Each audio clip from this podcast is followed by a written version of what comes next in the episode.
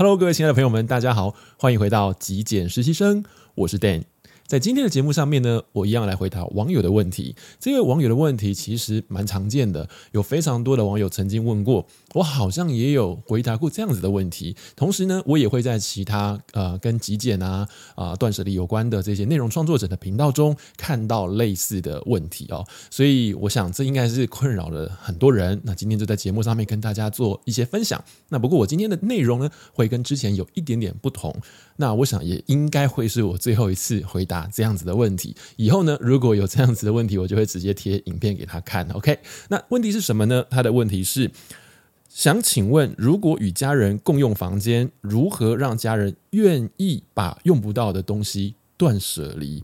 自己开始接触极简思想，要环境整洁一些，但家人堆了满满的东西，有七八个大衣柜满满的衣服。家中其他地方还有四到五个铁架衣柜，这真的有点多哦。还有到处超多袋，还有箱的东西哦，堆到快到天花板的高度。这个我现在一直在脑海中不断的去想象，在脑补 这个什么样子的画面。原本想给他看一些相关书籍或是影片，但对方不喜欢，没耐心看。衣服部分有跟他说穿不到那么多，但他说之后可以穿。东西的部分他觉得都是有用的，也觉得当初花钱买的不愿意处理，不知道如何让家人愿意开始把堆积许久、根本没在用的东西处理掉。好，我想这其实就是很多人啊、自己本身开始进行极简的生活，或是开始断舍离之后，跟家人或者是跟另外一半，甚至跟小孩，在同一个生活空间中，有一点点好像处不太来的感觉哦。因为毕竟不是每个人生活习惯相同，这个问题很多人都有。那在今天的节目上，我想给大家三个我自己的观点，嗯，分享给大家参考参考，也许或多或少可以带给大家一些帮助哈。第一个部分就是我想要请大家稍微做一个换位的思考，因为经常都是我们在苦恼。如何让对方变得跟我们一样？但其实有没有想过，如果这个问题是发生在对方要求你变得跟他一样，你会不会觉得很痛苦？例如，他告诉你说：“哎，那个药妆店好像最近有在打折，或者是呃卫生纸买一送一，或者是啊。”有些百货周年庆等等的哦，然后他就开始邀你一起去购物，然后一起去买，一起囤积。你会觉得其实我并没有很想，但是这么被他说就觉得很烦哦，不舒服。又或者是说，呃，我们都没有站在他的呃角度上为他去思考，说也许他这些囤积所带给他的是一种回忆，是一种安全感啊，让他感觉到是舒服的。所以，他其实我们只是叫他做整理哦，就做表面上面这种清洁的工作的时候，他其实内心的那个内在。还没有被满足到，他其实是没有办法被疗愈到，所以这个时候他会感觉到不舒服、很痛苦哦。那更何况我个人是踩在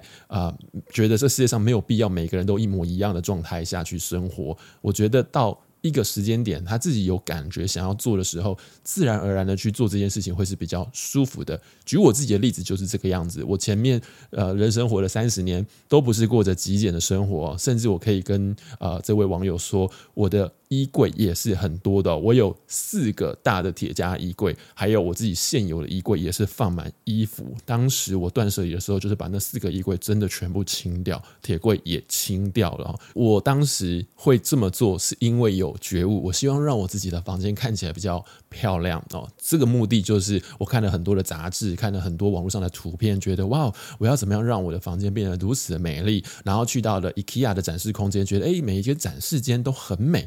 那怎么做到呢？啊，一个总结下来才发现说，原来东西要少，他们的台面都干干净净的，几乎没摆东西。那没有摆东西，自然而然就会感觉到空间是清爽的哈。所以好像没有办法透过其他的布置啊，或者是透过单纯的收纳来让我的空间得到一个我想要的结果啊。于是乎，我才开始进行。断舍离的，所以这个东西呢，是我个人的一个意愿。当自己有意愿想要往那个方向去的时候，或许这就是一个比较好的一个动力啊。所以，当我们今天在呃建议别人或分享给别人的时候，我觉得就仅仅于分享跟建议就好了。那别人如果没有办法照着我们的想法来做来过生活，我觉得没有关系，也挺好，因为大家都不一样嘛，哈，也没必要大家都一样，否则这种强迫的感觉会反过头来控制住自己，让自己。内在感觉到不快乐，所以这个念头反倒是我们需要先断舍离。好，第二个部分是我想要跟各位分享的是，我们可以透过一些方式，循序渐进的让一个空间变得比较好。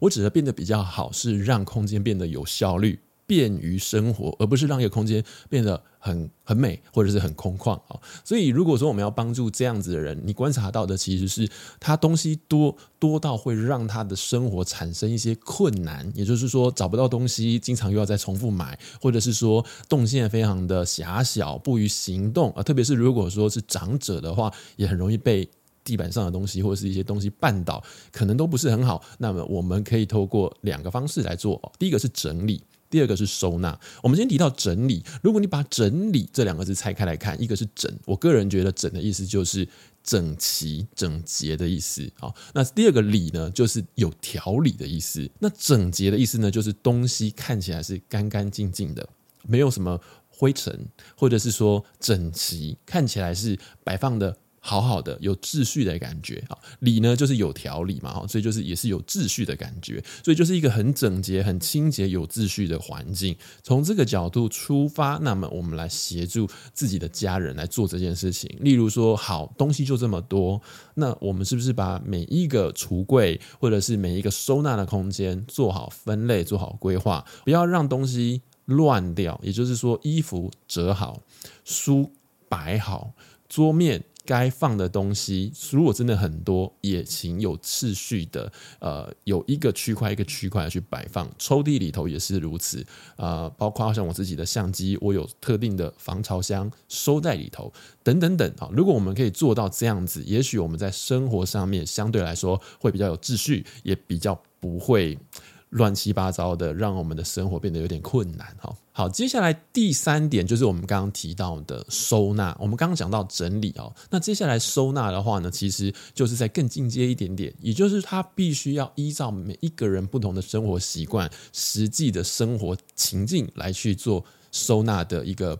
呃，安排我们之前有分享过，例如我在用书桌的时候，我是右撇子，所以我的东西想要随手可得的东西，我会放在右手边。另外，像是我的抽屉柜也是，抽屉会有深的地方，会有浅的地方。浅的地方我会放我比较常用的，那深的地方呢，我就是放一些我平常不常用的东西，会摆放在里头。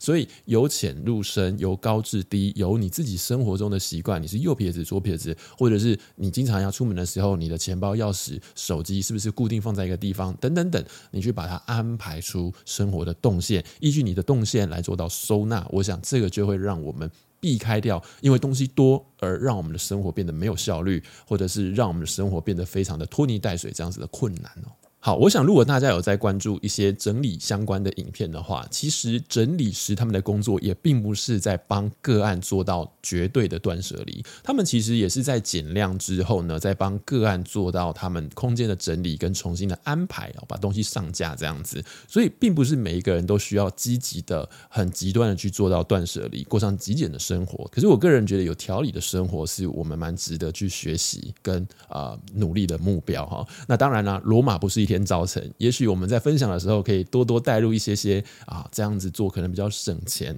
经济、金钱相关的概念，或者是如果他喜欢美美的，那你也可以带入一些美的概念跟他做分享。我想或许多少都可以让我们的家人、另外一半或者是其他的朋友比较能够接受、听得下去喽。好，以上是我今天想要跟各位分享的节目内容。如果你喜欢我今天为您准备的节目内容，别忘了记得帮我按一个赞，也欢迎您订阅支持我的频道。